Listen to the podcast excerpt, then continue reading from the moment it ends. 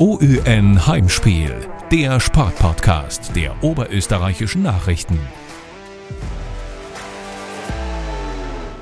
Servus und herzlich willkommen bei Heimspiel, dem Sportpodcast der oberösterreichischen Nachrichten. Mein Name ist Markus Prinz und an meiner Seite begrüße ich wieder einmal meinen Kollegen aus der Inviertel-Redaktion, Thomas Streff.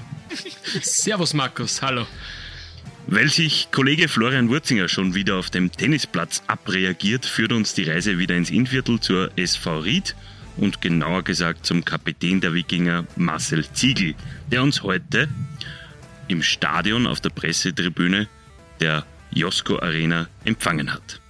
Danke Marcel, dass du dir die Zeit genommen hast. Ja, sehr gerne. Ich freue mich, dass ich bei euch dabei sein darf. Ähm, Marcel, ihr habt jetzt nach drei Spieltagen in der Meisterschaft eine Niederlage, einen Sieg und ein X äh, auf dem Konto. Wenn man jetzt, sage ich mal, so ein erstes Zwischenfazit äh, zirkt, bist du zufrieden? Ich denke, dass die, die Punkteausbeute wirklich okay ist nach drei Spiele, überhaupt wenn man sieht, äh, wie die Gegner waren.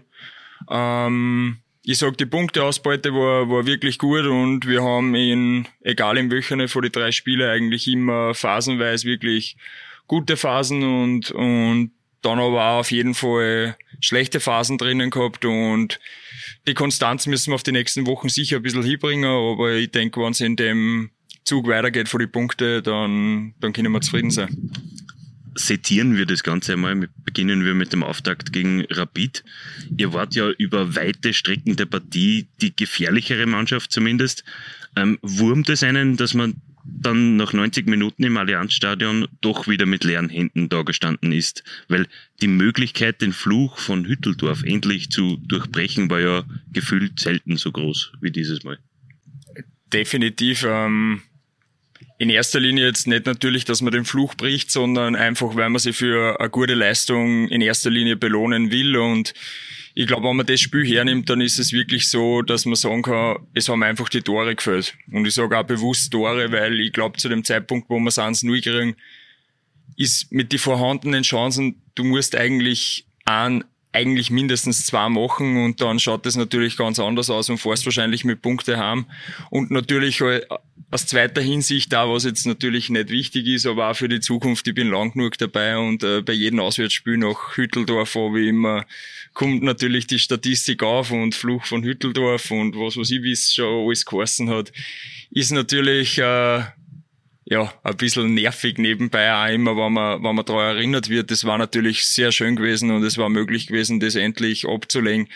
War leider so. Äh, wir haben trotzdem, wie man es glaube ich äh, auch von, vernehmen können hat, viel Positives mitgenommen aus Hütteldorf und haben sie auch dann in den nächsten zwei Spielen mit Punkte belohnt, wo dann vielleicht die Spiele halt dann leider nicht immer so gut waren wie teilweise in Hütteldorf unten.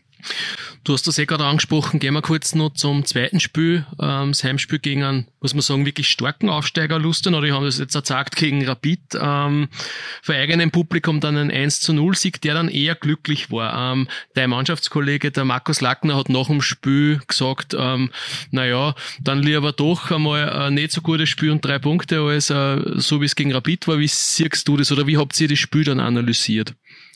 Na, definitiv so. Ich glaube, äh wir sind alle im Profisport und, und, und es ist alles ergebnisorientiert und deswegen ist es einmal auf ein Spiel gesehen das Wichtigste, dass du das Spiel positiv gestaltest und Punkte einfährst.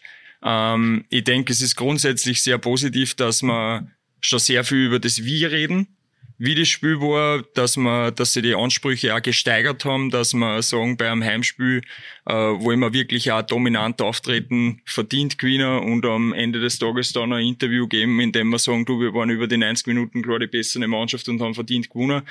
Ich glaube, dahingehend ist das gut, aber ähm, wie ihr selber gesagt habt, das ist ein guter Aufsteiger. Die haben das jetzt da äh, Wochen später in Hütteldorf dann, glaube ich, wieder unter Beweis gestellt und im Endeffekt zählen die drei Punkte. Äh, natürlich war es uns auch lieber, dass wir besser spielen, weniger zulassen, mehr selber kreieren und mehr Tore schießen.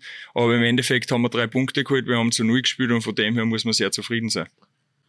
Dritte Runde, dann die Partie gegen Sturm Graz. äh, ebenfalls wieder in der Josko Arena. Ähm, und gefühlt war es so, dass das Glück, das man in Hütteldorf nicht hatte, am Wochenende daheim wieder zurückgekommen ist. Nach 0 zu 1 Rückstand habt ihr in Unterzahl ausgeglichen und den Punkt gegen den Vizemeister mitgenommen. Wie viel Glück war denn letztlich dabei? Doch ein bisschen was. Ähm, so ehrlich müssen wir sein, dass speziell die erste Halbzeit, da war jetzt auch der Platzverweis noch nicht, aber wenn man es konkret hernimmt, die ersten 35 Minuten, wo wirklich sturmdrückend überlegen waren, wo wir, also da rede ich nicht einmal von Abschlüsse oder irgendwas, sondern kaum in die gegnerische Hälfte überhaupt Kummer sind im eigenen Ballbesitz.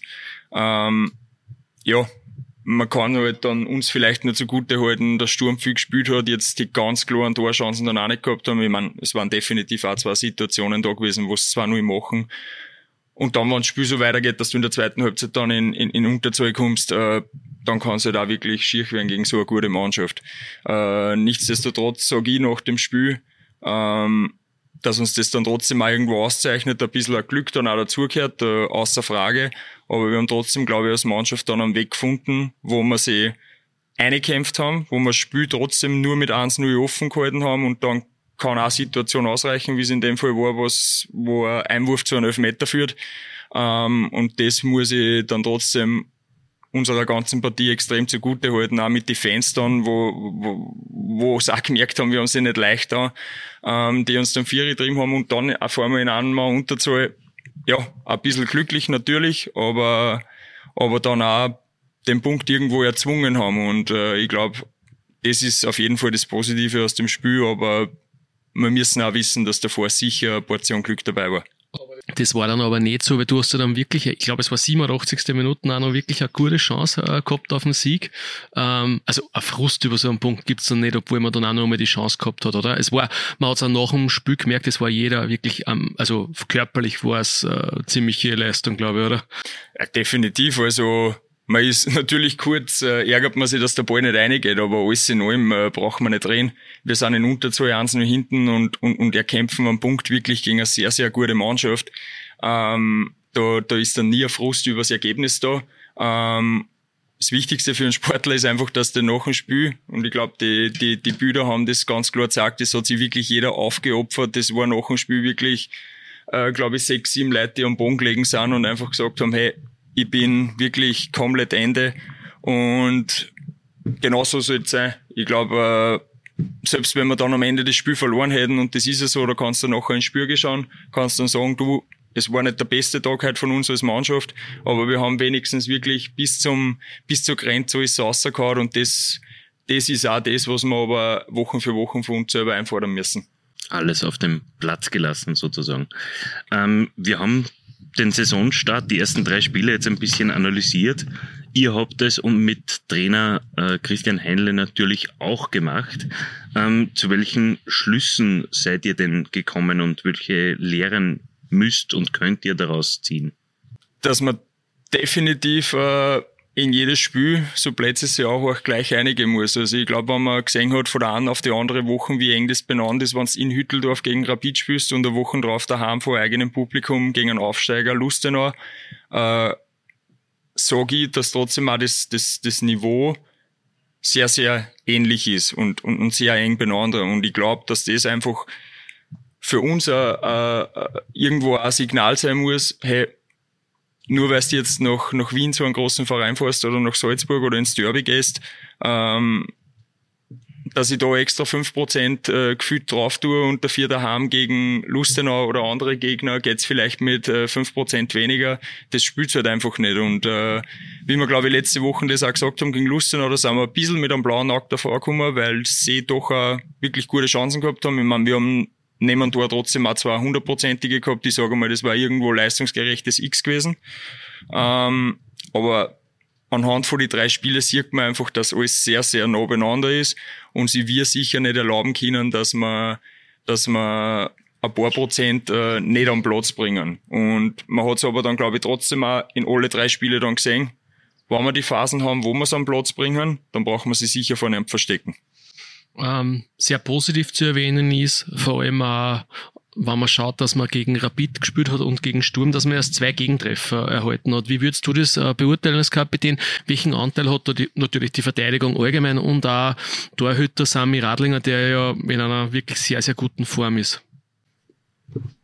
Natürlich gehören immer, gehören immer alle elf dazu zum, zum Verteidigen und alles, aber natürlich äh, der wichtigste Mann, damit wir kein Tor kriegen, ist, ist, ist der Tormann. Äh, ich glaube, der Sami hat ähm, am, am Wochen jetzt gegen Sturm beim, ich glaube, da ist schon 1-0 gestanden, dann den Weitschuss von Sakaria aufs kurze Eck, mhm. was wirklich, äh, was er unglaublich gut gehalten hat. Auch davor eine 1-1-Situation gegen Lustenau, einige 1-1-Situationen. Also wir wissen in der Mannschaft schon, sehr, sehr genau, was wir da hinten für einen Top-Tormer drinnen stehen haben. Und das ist natürlich sehr wichtig. Und er hat natürlich einen hohen Anteil daran, dass wir erst zwei Gegentore gekriegt haben, genauso wie die Abwehr, aber trotzdem auch genauso wie die Mittelfeldspieler und die Stürmer, weil ich, ich glaube, es ist in die andere Richtung, auch beim, was dann Richtung Offensivspiel geht, ist ja, ist ja genau dasselbe. Äh, die Stürmer können erst eingesetzt werden, wann die, wann die Verteidiger, wann die Mittelfeldspieler gut im Aufbau waren. Und so ist es auch gegen den Ball. Ähm, Hinten natürlich ist weniger zum Wegverteidigen, wenn, wenn wir fuhren schon, schon gescheit da und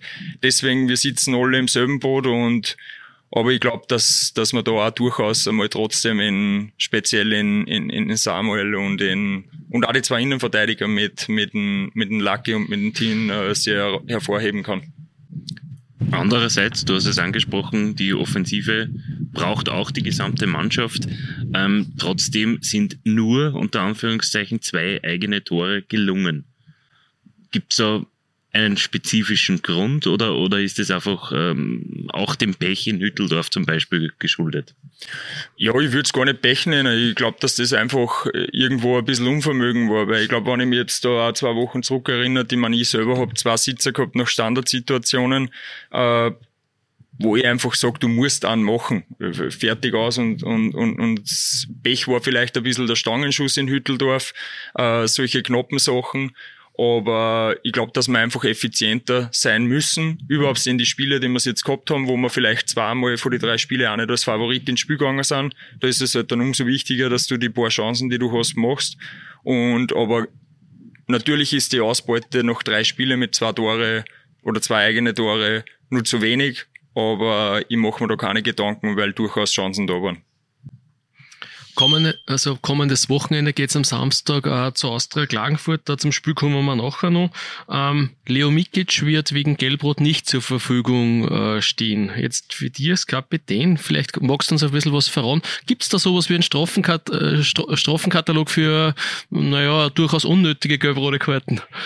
Es gibt natürlich einen Strafenkatalog und es würde natürlich äh, einen Punkt geben mit äh, gelbe Karten, die unnötig sind, natürlich dann welche, die, die resultieren dann in gelb-rot oder auch natürlich rein rote Karten, äh, wo ich jetzt aber auch ganz klar sagen muss, da, da ist die gelb-rot jetzt nicht drauf eingefallen, weil es war einfach ein, ein Foul, wie es wahrscheinlich zehnmal in einem Spiel passiert und war natürlich unglücklich, dass er genau zu dem Moment gelb gehabt hat.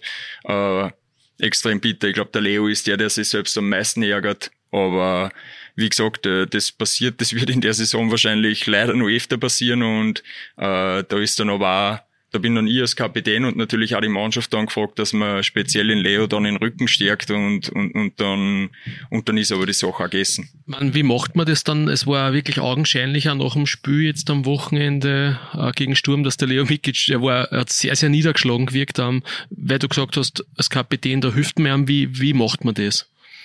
Ja, natürlich, dass man dann vielleicht nicht am selben Abend, nur weil sie da, da vielleicht wirklich nur ein paar aufbauende Worte, aber dann äh, die Tag danach, ich habe jetzt einmal mit ihm geredet, wo ich ihm dann einfach gesagt habe, Leo, es gibt im Fußball immer, es gibt super Tage und es gibt nicht so gute Tage und äh, äh, das Wichtigste ist immer, dass man gestärkt rauskommt und daraus lernt auch. Und äh, das ist jetzt, halt, jetzt hat's ihm erwischt mit einer gelb-roten Karten, aber er braucht sich da nicht großartig in den Kopf runter, weil äh, jeder weiß, was er kann, jeder weiß, wie wichtig das er für uns ist.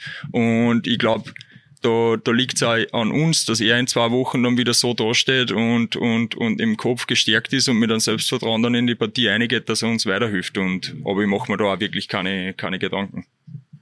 Jetzt wärst du uns fast entwischt. Ich will trotzdem nur mal draufbleiben. Wenn jetzt zum Beispiel zweimal Kritik am Schiedsrichter die gelbe Karten gewesen wäre und man daraus resultiert gelb, gelb, mit Gelb-Rot geht, ähm, was wird denn das kosten? Reden wir da, da von Tausender? Reden wir da von 500 Euro? Reden wir da von 50 Euro?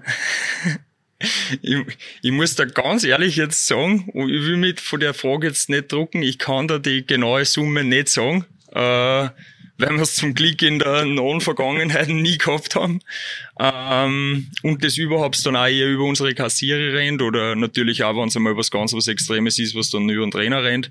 Aber es ist dann schon so, also solltest du einen Ausschluss haben wegen, wegen Kritik oder Unsportlichkeit, dann tut es auch fürs Geld besser weh. Okay, okay.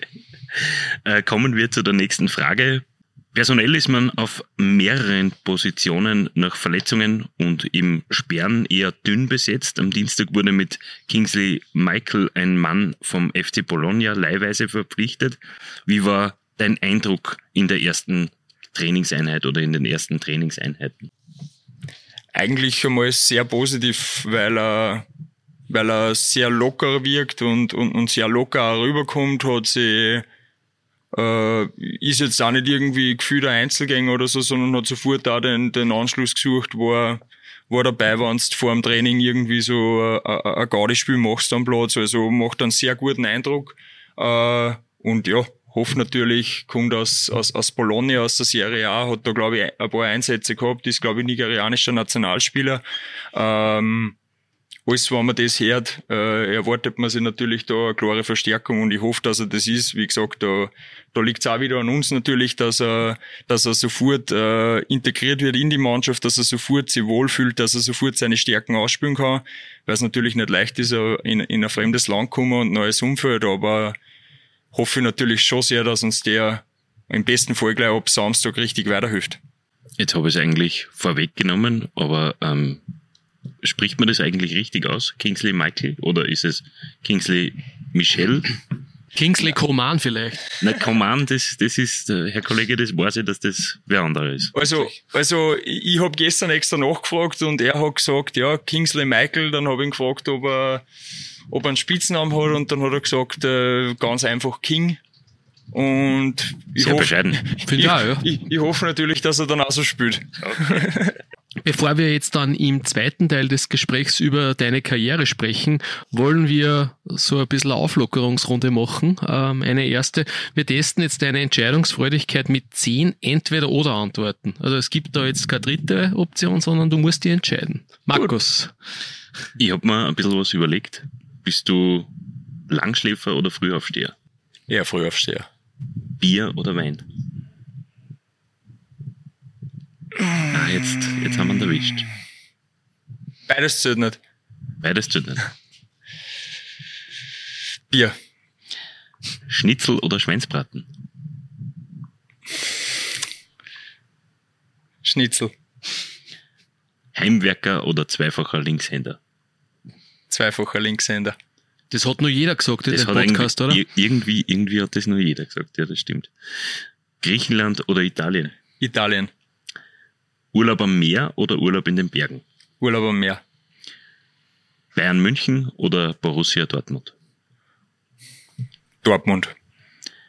Deutsche Bundesliga oder englische Premier League? Premier League. 1 zu 0 Sieg oder 5 zu 4 Sieg? 5 zu 4 Sieg. Weil mehr, mehr Entertainment für die Zuschauer ich glaube allgemein mehr Emotionen. Das ist dann meistens nicht so ein Spiel, wo es 1-0, 1-1, 2-1, 2-2, sondern das kann oft einmal richtig emotional werden oder so schon, wo es komplett weg bist und am Schluss vielleicht äh, so ein Last-Minute-Winner, der da, der da in dem Moment alles gibt. Äh, ähnlich finde ich, wie wir das 4-3 in der zweiten Liga mal gegen, gegen Innsbruck gehabt haben am, das war der vorle drittletzte Spieltag. Also da muss ich echt sagen, das Spiel war sicher geiler wie, sagen wir mal 1-0 gegen Lustenau. Leider ein Geisterspiel, das war wirklich unglaublich, ja. ja. Ich kann mich da zurückerinnern auf äh, 3 zu 2 gegen die Austria. Austria zum Beispiel, ja. ja genau. Wo der Sami in der 83. Gut, es ist um nichts mehr gegangen, muss man sagen, aber wo der Sami schon in der 83. Schon mit, ist. Nach, mit nach vorn gegangen ist, habe ich im Profifußball auch selten gesehen. Das stimmt, ja. Die letzte Aufgabe und das wird gleichzeitig eines der Saisonziele wahrscheinlich sein. Meistergruppe oder Cupfinale? Meistergruppe. Danke sehr. bei Bayern München gegen Dortmund hast du ein bisschen komisch geschaut. Ähm, vielleicht, dass sie das die Zuschauer, ich glaube, du bist weder Bayern noch Dortmund-Fan. Genau, also schon Dortmund-Sympathisant. Ähm, aber man muss als Freund des Fußballs sagen, dass die Bayern schon immer über Jahre hinweg sehr viel richtig machen und deswegen zum Anschauen ist oft Bayern schöner. Und gibt's einen Lieblingsverein? Manchester United. Ui. Aber das ist auch nicht so. Gibt's auch vielleicht andere Mannschaften, die man sich lieber anschaut momentan. Marcel, du bist vor nicht ganz äh, 30 Jahren äh, in Seewolchen am Attersee zur Welt gekommen. Wann und vor allem wie bist du dann äh, zum Fußball gekommen?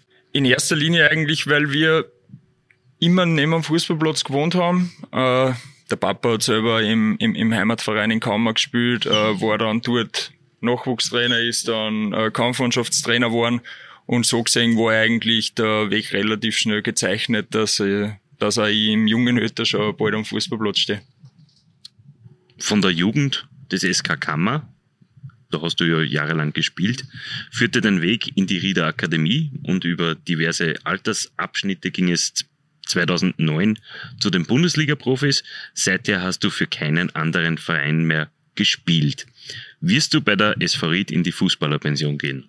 Ich denke schon. Also ich für mich selber, ich will, ich will jetzt auch gar nicht so weit noch, noch vordenken, was könnte sein, wenn, äh, sondern ich habe viele Jahre da erlebt und ich weiß, was ich an dem Verein habe. Ich glaube auch, was, ich glaube auch, dass der Verein weiß, was, was sie an mir haben und äh, ich habe schon schwere Zeiten auch gehabt mit zwei größeren Verletzungen, ähm, wo mir der Verein extrem die Stange gehalten hat und ähm, weiß auch dadurch, wie schnell das gehen könnte.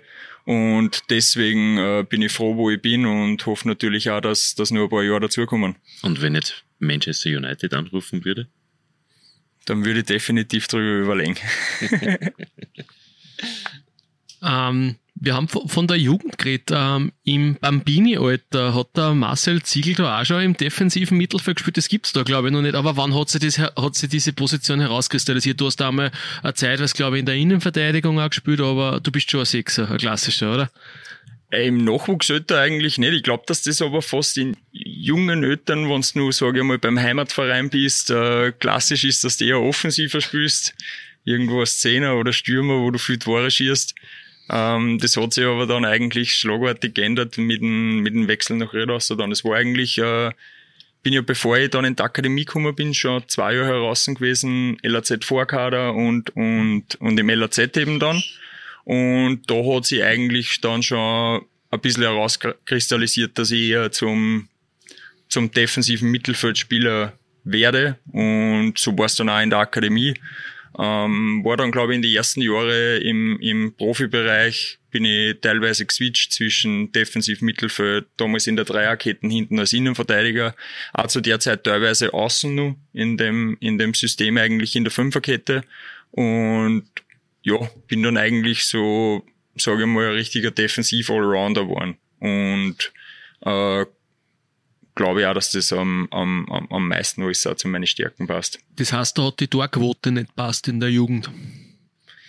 Die war bis zur Jugend nicht so schlecht gewesen, aber ich glaube, wenn man ab Akademiezeiten auf die Torquoten schaut, dann weiß man ganz genau, wieso ich Defensivspieler geworden bin dann. Aber das wird jetzt eh irgendwie eher besser, ein bisschen.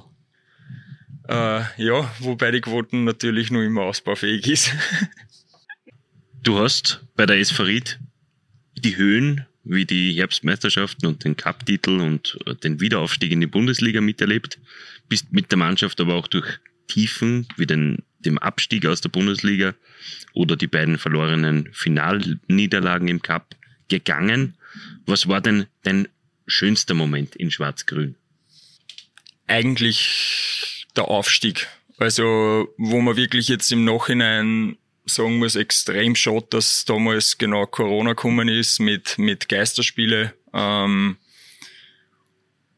aber das war so eigentlich über die Jahre, was sie aufgebaut hat mit dem Abstieg. Äh, erstes Jahr zweite Liga nicht erreichter Aufstieg, zweites Jahr wiederum nicht erreichter Aufstieg, was jeweils sehr, sehr eng war und wo es bis am Schluss sehr knapp war äh, wo das wirklich genagt hat. Und ich glaube, das, das hat man auch gemerkt an, am, am ganzen Verein. Da war es wirklich, glaube ich, ähm, schon sehr knapp alles, was glaube ich Geld betroffen hat und was das, das war natürlich irrsinnig teuer, glaube ich, das Unterfangen auch mit, mit, mit einem Abstieg, dann trotzdem schlagkräftige Truppen stellen, dann trotzdem auf ein Jahr gesehen sehr, sehr viele Punkte machen, aber am Ende vom Jahr nicht aufsteigen und da hat er das dann geschafft zu haben, auch wie sie das dann abgespielt hat, wie man vorher angesprochen hat, mit dem 4-3 gegen, gegen, gegen Tirol, gegen Innsbruck damals, ähm, davor, glaube ich, schon daheim, wo wir zwar noch hinten waren gegen Liefering, wo wir nur 2-2 gespielt haben, in Horn, wo wir in Unterzahl ja 2-1 Draht haben zum 3-2 und dann natürlich mit dem krönenden Abschluss, dem 9-0, war es auch wirklich eine Achterbahnfahrt und im Nachhinein einfach äh, unglaubliches Gefühl, was, was ich wirklich als, als, als schönste Erinnerung, glaube ich, einmal im Kopf behalten werde. Welches Kapitel oder welche Kapitel würdest du als Profifußballer der SV Ried am liebsten streichen? der, der Abstieg damals. Also das war wirklich ähm, natürlich für einen ganzen Verein, für die ganzen Fans, für die für, für die Mannschaft äh, ein Gefühl, was du natürlich kein zweites Mal erleben willst. Äh, für mich persönlich war es da genau noch so, dass ich mir äh, am drittletzten Spieltag, glaube ich, zehn Minuten vor dem, vor dem Ende vom Spiel gegen St. Pöltens Kreuzbandel gerissen habe. Ähm, ja, wo du dann auch die letzten zwei Spiele irgendwo hilflos auf der, auf der Tribüne sitzt, selber einen, einen riesigen Kopf hast natürlich, weißt, weißt, okay, äh, wie geht's jetzt weiter vom Fuß her, wie geht's, es ist der zweite Kreuzbandriss gewesen, du weißt nicht, wie geht's sportlich weiter, bitte schaffen wir es irgendwie, dass wir in der Liga bleiben.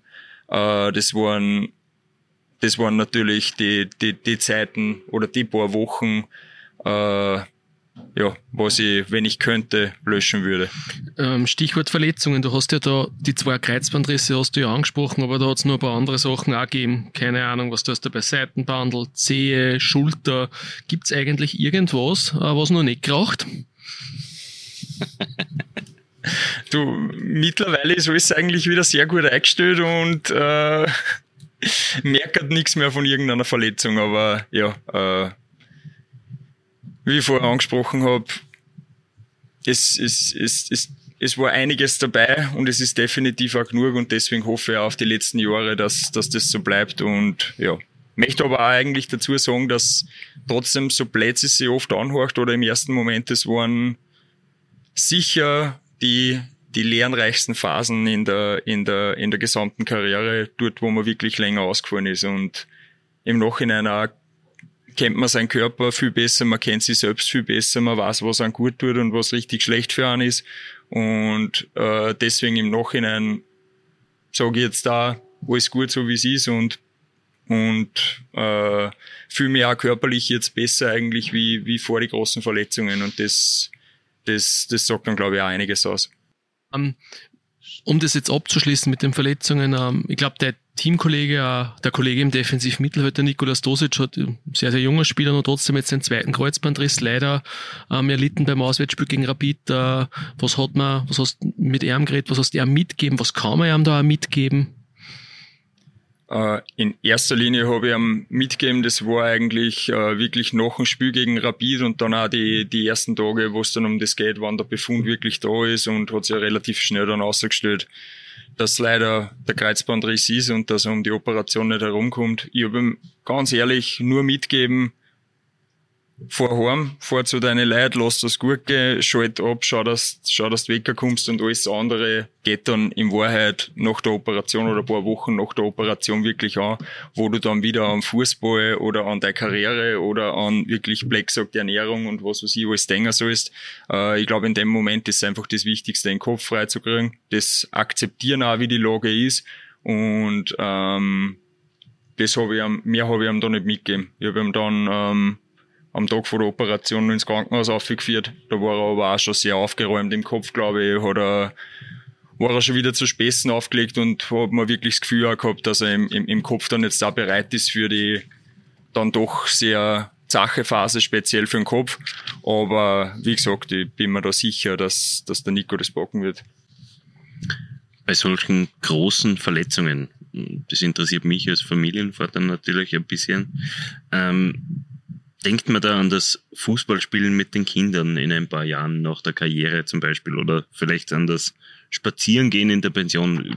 Man, man, man tut dem Körper ja doch einiges an im, im Profisport. Definitiv. Also da ist sicher jeder Typ unterschiedlich. Ich bin jetzt so, wie, wie du das angesprochen hast, ähm, wo wirklich einmal der Punkt da war, wo ich, wo ich zu mir selbst gesagt habe, du, nicht um jeden Preis, so dass ich dann vielleicht mit 30 sagen muss, hey, ich kann halt vielleicht äh, das Gaudi-Spielchen einmal mit den Kindern vielleicht dann einmal oder mal mit Freunden nicht machen oder ich kann mit einem Freund einmal nicht Tennis spielen gehen oder äh, sei es, wie's, was halt sonst noch es gibt. Aber das, das, das spielt definitiv eine Rolle. Also du willst dann einmal im speziellen Leben danach und auch schon während der Karriere eigentlich äh, privat nicht eingeschränkt sein. Äh, für das ist dann einfach äh, spielt man zu kurz Fußball und hat man dann danach nur so ein langes Leben vor sich, wo, wo das definitiv äh, ein wichtige Ding ist. Ich glaube, dass, dass viele sich die Frage da vielleicht gar nicht so stellen und, und, und um jeden Preis wirklich schauen, dass fit sind und irgendwie spielen können die, die Wochenenden, aber speziell mit, mit, mit größeren Verletzungen lernt man dann auch solche Sachen und wie gesagt, man lernt dann sicher auch seinen Körper besser zu kennen und äh, dann auch sicher bewusster zu leben. Äh, welcher Mitspieler und welcher Trainer haben die in deiner langen Karriere am meisten geprägt? Ich sag Mitspieler, denke, dass der Reiffelzammer Thomas war, weil, weil wir wirklich zu einer sehr ähnlichen Zeit aufgekommen sind, haben eigentlich dann wirklich in der ganzen Zeit, was, was im Verein Höhen und Tiefen gegeben hat, wirklich gemeinsam durcherlebt und sind natürlich auch abseits vom Platz sehr, sehr enge Freunde geworden und ähm, wo ich sicher eben auch nach meiner Karriere einmal sagen werde, hey, das ist wahrscheinlich der Spieler, mit dem ich am öftesten am Platz gestanden bin, mit dem ich am engsten in Kontakt war und äh, ja. Und bei den Trainer möchte jetzt trotzdem zwei erwähnen. Das war auf der einen Seite für meine Anfangszeit der Paul Gludowatz, der was, glaube ich, wie kein zweiter in Ried gemacht hat, der wirklich äh, jungen Spielern eine Chance gegeben hat, der noch auch ganz klar gesagt hat, du, nehmen einen Platz, es muss auch in jungen Alter, es muss das mit der Schule passen, es muss das Auftreten rundherum passen. Ähm, der was mich, glaube ich, in der Richtung damals sehr unterstützt hat, aber auch sehr viel geprägt hat und, und aber auch sehr viel gefordert hat, äh, der immer gesagt hat, auch, du, Schuh ist genauso wichtig, du machst die Hack fertig und ja, hat dann auch ein paar lustige Geschichten gegeben, wo er mir dann auch mal geholfen hat. Also äh, war natürlich unglaublich für für die ersten Profijahre auch zum Reinkommen. Da hat man, da hat man von dem, glaube ich, sportlich und auch ähm, abseits vom Platz sehr viel mitnehmen können. Und dann, glaube ich, wirklich rein sportlich gesehen war der Trainer, der mir am meisten geprägt hat, eigentlich der Oliver Glasner, obwohl er nur ein Jahr da war. Aber von dem eigentlich, ja, äh, von dem ich größte Hochachtung habe, wie der das damals gemacht hat, war seine erste Trainerstation im Profibereich, wo er Cheftrainer war. Ähm, hat wirklich da sehr viel umgekrempelt und, und in die richtigen Bahnen geleitet und ja, äh, ich glaube, seine, seine Karriere oder sein Werdegang als Trainer spricht da jetzt für sich. Ich meine, ihr habt ja auch noch gemeinsam gespielt sogar. Ähm, hm, seid ihr noch in Kontakt und jetzt da diese unglaublichen Erfolge mit Frankfurt, vorher schon Wolfsburg. Ähm, sage ich, wie verfolgst du das im Werdegang in Nimar relativ genau, oder? Sehr genau eigentlich, ja. Es ist auch wirklich so, dass man ich, ich rede jetzt so nicht irgendwie von regelmäßigen Kontakt oder so, aber wirklich, wenn es vielleicht in die Saison eingeht oder wann dann einmal eine Saison vorbei ist, wo man sich wirklich dann einmal eine Nachricht schreibt, aber auch genauso er, wo was natürlich auch seine Räder irgendwo noch verfolgt und, und, und, und das genau beobachtet, was sie tut. Äh, ist es hin und wieder Nachricht, braucht man nicht reden, natürlich jetzt mit seinem unglaublichen Erfolg äh, in der Europa League letztes Jahr, sei es, ob es gegen Barcelona war oder am West Ham dann das Finale, wo man ihm natürlich schreibt und gratuliert.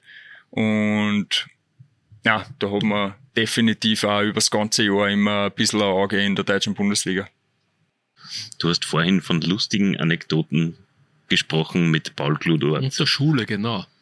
Was, was war da? Kannst du uns du da ein kurzes Beispiel, ein Gusto-Stück ja, kann man, geben? wenn man es wenn man's, wenn man's kurz zusammenfasst, äh, war es so, ich bin natürlich in einem jungen Alter schon zur Profimannschaft gekommen.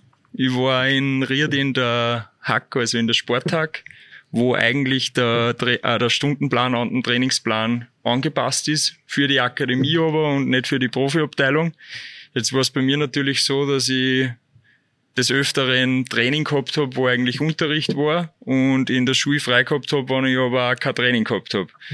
Und ja, natürlich auch ein junges Ötter, du bist dann bei den Profis dabei, nimmst das dann vielleicht auch das eine oder andere mal sicher zu locker. Und ja, am Ende vom Jahr ist dann die, die, das Ergebnis, dass du sehr, sehr, sehr viel Fehlstunden gehabt hast und natürlich in gewisse Fächer zu viel Fehlstunden, was dann natürlich in Lehrer nicht so geschmeckt hat. Und ja, da haben wir mal gehabt dann, dass wirklich der, der Herr Kludowatz mit ins Schule gekommen ist zur, im Prinzip, ja, äh, zwischen sein oder nicht sein oder Feststellungsprüfung oder das Jahr nicht geschafft haben. Und ja, da war er eine große Hilfe damals, wie er in, in die Schule gekommen ist und einen sehr netten Auftritt hingelegt hat vor Präsident, äh, Präsident sage ich, vor dem Direktor, äh, vor dem Klassenvorstand, vor dem Lehrer und der mir da speziell in dem Schuljahr sehr geholfen hat, dass ich wirklich am Schluss ein Hagel drunter setzen können habe.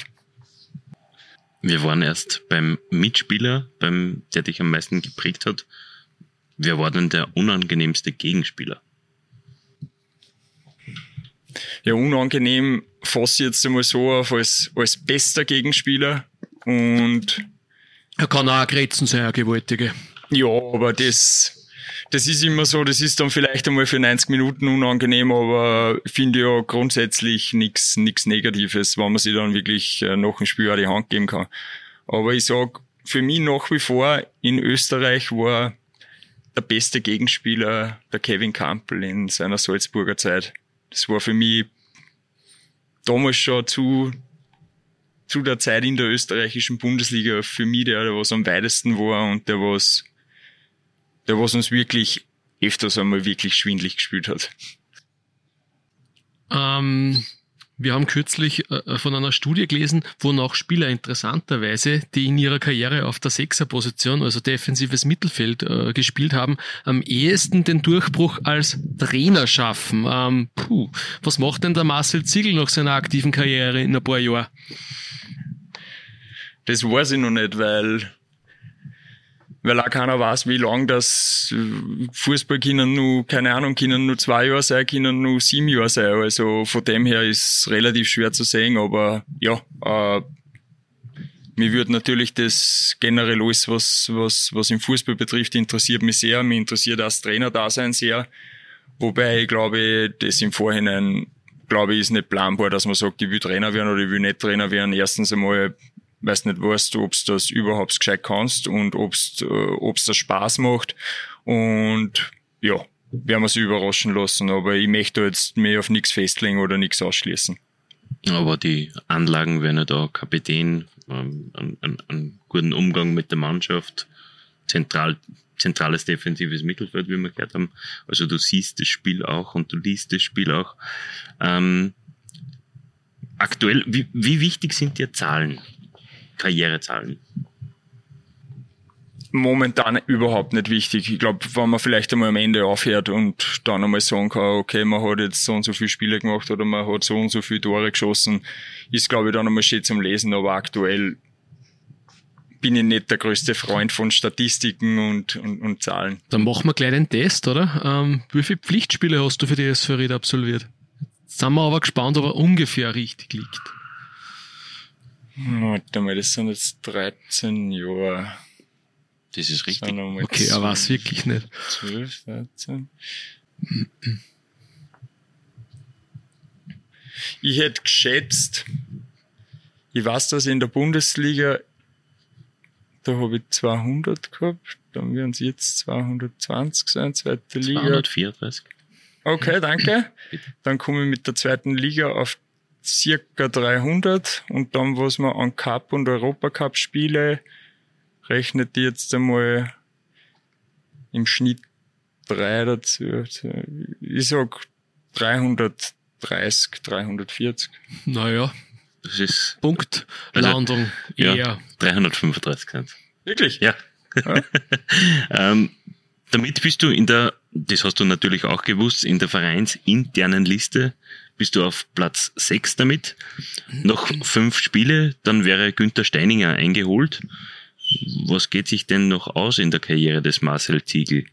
Oliver Glasner mit 517 Spielen, glaube ich, wird sie nicht mehr ganz dagegen, oder? Ich rechnet jetzt auch nicht unbedingt damit. Es ist natürlich jetzt da mit der, mit der Formatänderung nicht förderlich mit, mit weniger Spiele. Das war ja in der zweiten Liga dann auch schon, wo du halt dann nur mehr 30 statt 36 gehabt hast, jetzt das 32 statt 36.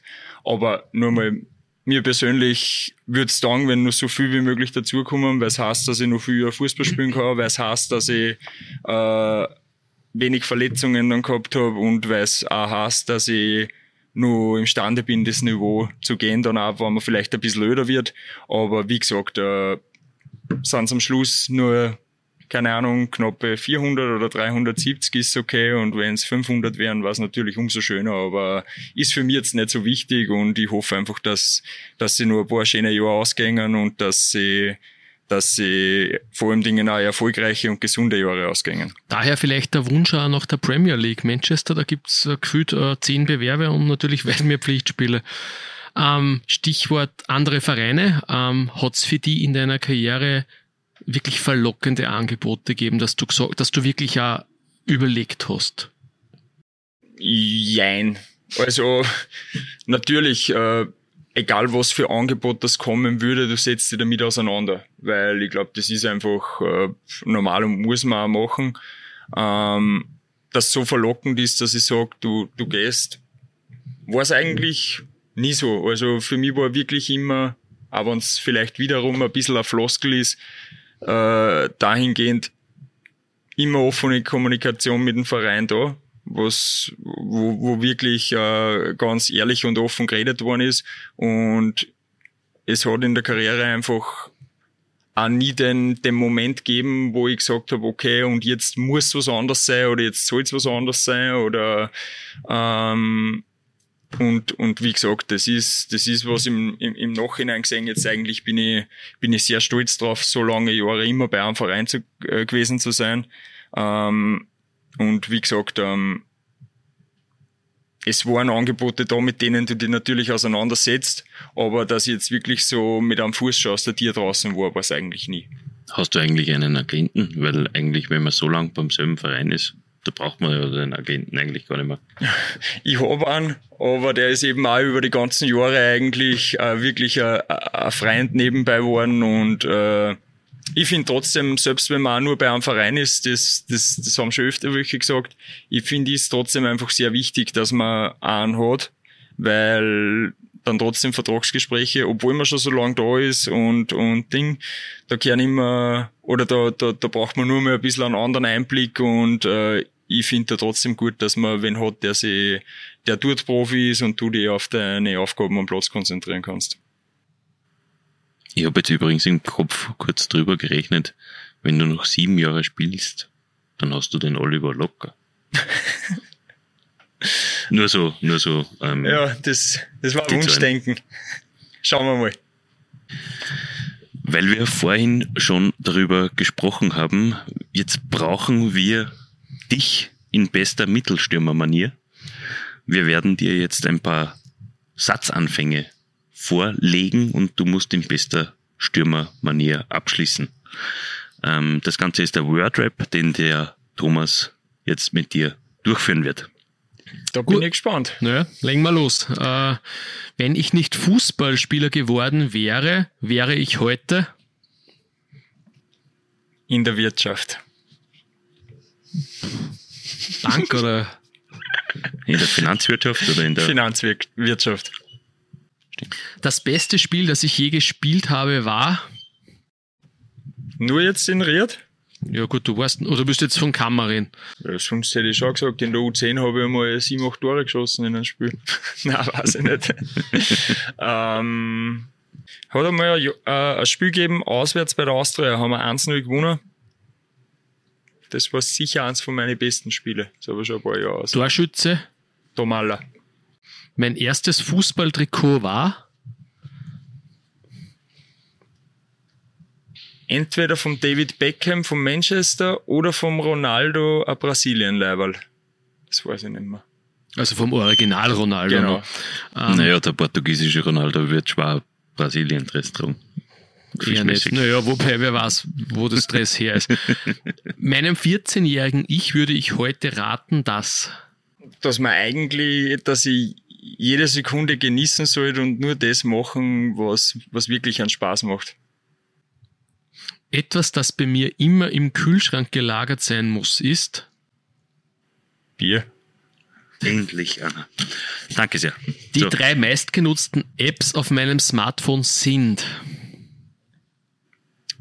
WhatsApp, mm, Instagram und jetzt, weil die deutsche Bundesliga wieder angefangen hat, Kickbase. Der schlimmste Spitzname, der mir je gegeben wurde, ist Ziegel. Wenn ich ein Tier wäre, wäre ich ein Hund. Immer doch eine Strafraumkobra. der schönste Ort auf Erden ist wirklich der Hammer Mattersee. Diesen Traum möchte ich mir unbedingt erfüllen. Ein Roadtrip durch Amerika. Ähm, abschließend, wir haben es bald, äh, kommen wir noch zum sportlichen Ausblick. Ähm, am Wochenende steht jetzt das Duell gegen Austria Klagenfurt an. Vierte Runde. Ähm, was ist die Zielsetzung mit, ja, wie fahrt's nach Klagenfurt? Die Zielsetzung ist ganz klar. Drei Punkte holen und, und ein gutes Spiel machen.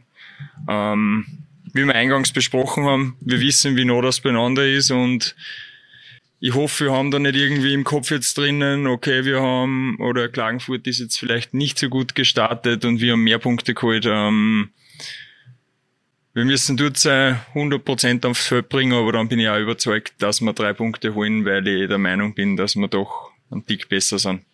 In eurer Aufstiegssaison 1920 habt ihr erst in der letzten Runde mit einem 9 zu 0 Sieg, wir haben heute schon drüber gesprochen, mhm. den Aufstieg mit einem 9 zu 0 Sieg über Floridsdorf den Aufstieg in die Bundesliga fixiert. Klagenfurt lag durch das schlechtere Torverhältnis punktegleich auf Platz 2. In der Vorsaison habt ihr Austria Klagenfurt aus dem Cup geworfen. Drei Wochen später haben euch die Kärntner ein Unentschieden abgerungen und sind eine Woche später statt euch in die Meistergruppe aufgestiegen. Wer hat denn jetzt mit wem eine Rechnung offen? Also für mich ist jetzt keine Rechnung mit einer offen. Ich weiß nicht, ob sie mit uns eine offene Rechnung haben. Äh, ja, Fakt ist, glaube ich, dass sie die letzten Jahre ein bisschen so zugespitzt haben, weil beide Mannschaften in der zweiten Liga waren, beide auch den, den Anspruch gehabt haben, aufzusteigen. Es war natürlich nur möglich, dass einer aufsteigt. Ähm, waren wir sehr Jahr drauf. Äh, sie, wir haben sie dann, wie du sagst, letztes Jahr aus dem Cup rausgehauen, sie uns genau das X abgerungen in Klagenfurt haben, wo unser Sieger auch gereicht hätte für, für das obere Playoff. Äh, ja, aber ich denke, solche Parallelen könntest du jetzt über die letzten Jahre mit jedem Gegner rausholen. Deswegen für uns ist da jetzt nicht irgendwie eine offene Rechnung. Ähm, Fakt ist, dass Spiele gegen Klagenfurt durch die Bank über die letzten Jahre sehr, sehr eng waren, sehr ausgeglichen waren und ähm, wir trotzdem schon sehr, sehr lange auch in Klagenfurt nicht mehr gewonnen haben und das wird sich hoffentlich am Samstag ändern. Ähm, vor etwas mehr als zwei Jahren ähm, hat es dieses irre Aufstiegsfinish, Finale geben mit Austria Klagenfurt, wo man dann in der letzten Runde, es hat lang so ausgesehen, es geht sich nicht mehr ausführen und dann ähm, in den letzten Runden dann doch nur teilweise wirklich Rückstände aufgeholt und dann in der letzten Runde ein 19-0 äh, gegen Floridsdorf daheim, da hat's dann, naja, Stimmen geben aus Kärnten, da sind verschiedene Ausdrücke gefallen, ob da, also jetzt vielleicht nicht einmal direkt vom Verein, aber ob da alles mit rechten Dingen zugegangen sei, etc. Ähm, ist jetzt zwei Jahre her. Ähm, dieses Aufstiegsrennen, gibt es der Partie noch Brisanz oder ist es kein Thema mehr? Wie gesagt, also von meiner Seite oder auch generell von unserer Seite sicher nicht, weil ja, dass damals eben solche Stimmen gekommen sind, ist glaube ich klar. Ich glaube, egal wo in, in, in Europa wahrscheinlich, wenn das Spiel so deutlich ausgeht, wie es damals war, ähm, würde mal nachgefragt werden und, und Ding und soll ja auch so sein. Äh, ich glaube einfach, dass damals die die Umstände halt dann dementsprechend aber auch waren, die was dann, was erklärbar ist. Ich glaube auch, wenn man sich das Spiel angeschaut hat, wir haben damals mit den ersten drei Torschüsse drei Tore gemacht in, innerhalb von zehn Minuten. Für den FAC ist in Wahrheit um die goldene Ananas gegangen. Und wir waren halt top motiviert und für uns ist eine ganze Saison auf dem, auf dem Spiel gestanden. Und äh, ja, so ist das Ergebnis gekommen. Ich meine, ich will da wirklich jetzt kein Fassel mehr aufmachen oder was, aber ja, auch eher einer 6-1 gegen, gegen Innsbruck, glaube ich, ist, könnte man auch nachfragen, auch wenn es von uns keiner da hat, aber ja, so ist der Sport ab und zu passieren. Äh, kuriose Dinge oder kuriose Ergebnisse, aber wie gesagt, für unsere, von unserer Seite aus ist das aber auch abgehakt alles. Abgehakt ist die aktuelle Saison natürlich noch nicht. Ähm, Im August stehen in der Meisterschaft jetzt außer der Partie gegen Klagenfurt noch Spiele gegen Wattens und in Hartberg an. Was nimmst du dir denn mit deiner Mannschaft für die nächsten drei Spiele vor? Ja, äh, kann man ganz offen ansprechen. Äh, das, sind, das sind die Gegner, wo es für uns um, um die direkten Punkte geht, glaube ich, äh, wo in, in, in jedem Spiel natürlich klar Dreier möglich wäre. Aber wie wir, glaube ich, ganz am Anfang schon mal geredet haben, wenn du ein paar Prozent vermissen lässt, äh, genau auch solche Gegner, wo du dann am Schluss mit null Punkte dastehen kannst. Und wir setzen sich da jetzt nicht dazu, dass wir jetzt in die drei Spiele, keine Ahnung, vier, fünf, sechs oder neun Punkte machen müssen, sondern man geht Spiel für Spiel eine und ich bin der Meinung, wenn man wenn man sich das jetzt anschaut, die, die Gegebenheiten für Samstag, obwohl wir gerade vielleicht ein bisschen Verletzungen haben oder, oder jetzt auch eine Sperre, äh, ist dort ein Punktegewinn auf jeden Fall im Bereich des Möglichen und definitiv auch ein Sieg und so fahren wir nach Klagenfurt und genauso werden wir dann die Wochen drauf gegen Wattensange und wiederum die Wochen drauf gegen Hartberg. Wir sind fast am Ende, aber so, man muss schon noch ein bisschen sprechen kommen auf die Lokalrivalität äh, Ried Laskemann. Die gibt's, das ist ganz klar. Ähm, nach deinem Derby-Tor, ich glaube, es war im äh, April, hast du vom emotionalsten Treffer deiner Karriere gesprochen. Also wie groß ist aus deiner Sicht die Rivalität mit den Linzern tatsächlich?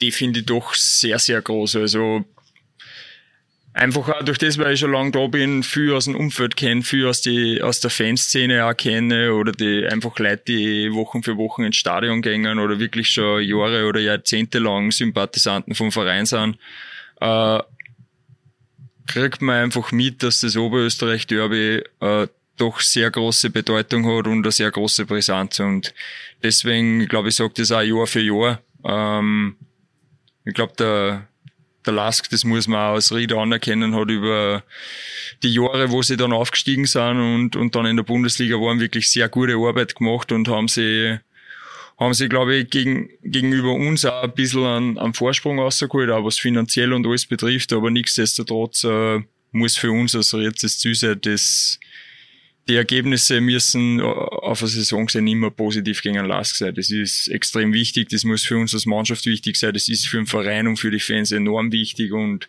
ich glaube, das ist uns aber auch trotzdem seit dem Wiederaufstieg ganz gut gelungen. Und wie gesagt, das wird heuer auf jeden Fall auch so sein. Mit äh, Thomas Gebauer ist äh, ein man kann sagen, wirklich ehemaliges Ried-Urgestein, äh, vor einigen Jahren zum Lask gewechselt.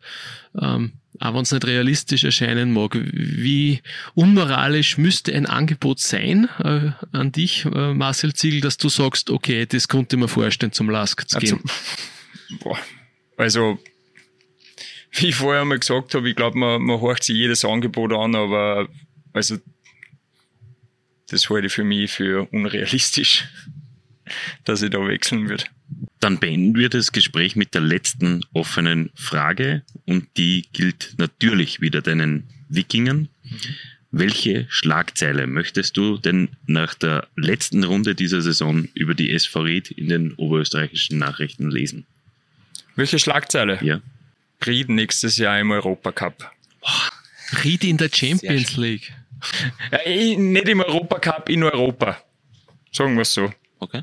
Ja, liebe Zuhörer, das war's heute hier aus der Josko Arena, heute ja wirklich im Freien aufgenommen mit Blick auf den Rasen, der in einem Top-Zustand ist. Ähm, Marcel, herzlichen Dank fürs Kummer, für die Zeit, die du genommen hast und ja, wir wünschen alles Gute im weiteren Saisonverlauf und vor allem natürlich auch verletzungsfrei zu bleiben. Danke, war, war sehr lustig und, und hat mir viel Spaß gemacht. Uns natürlich auch. Von unserer Seite war's das aber jetzt aus dem Innviertel. Danke für Ihre Aufmerksamkeit. Wenn es Ihnen gefallen hat, würden wir uns über ein Abo auf Spotify, Deezer, Google Podcasts, Apple Podcasts und Amazon Music freuen. Wünsche, Anregungen und Feedback, wie wir unsere Show weiter verbessern können, empfangen wir gerne über podcasts.nachrichten.at. ein schönes Wochenende von unserer Seite und bis nächste Woche. Servus und auf Wiederhören. Das OÜN Heimspiel, der Sportpodcast der oberösterreichischen Nachrichten. Jede Woche neu auf Nachrichten.at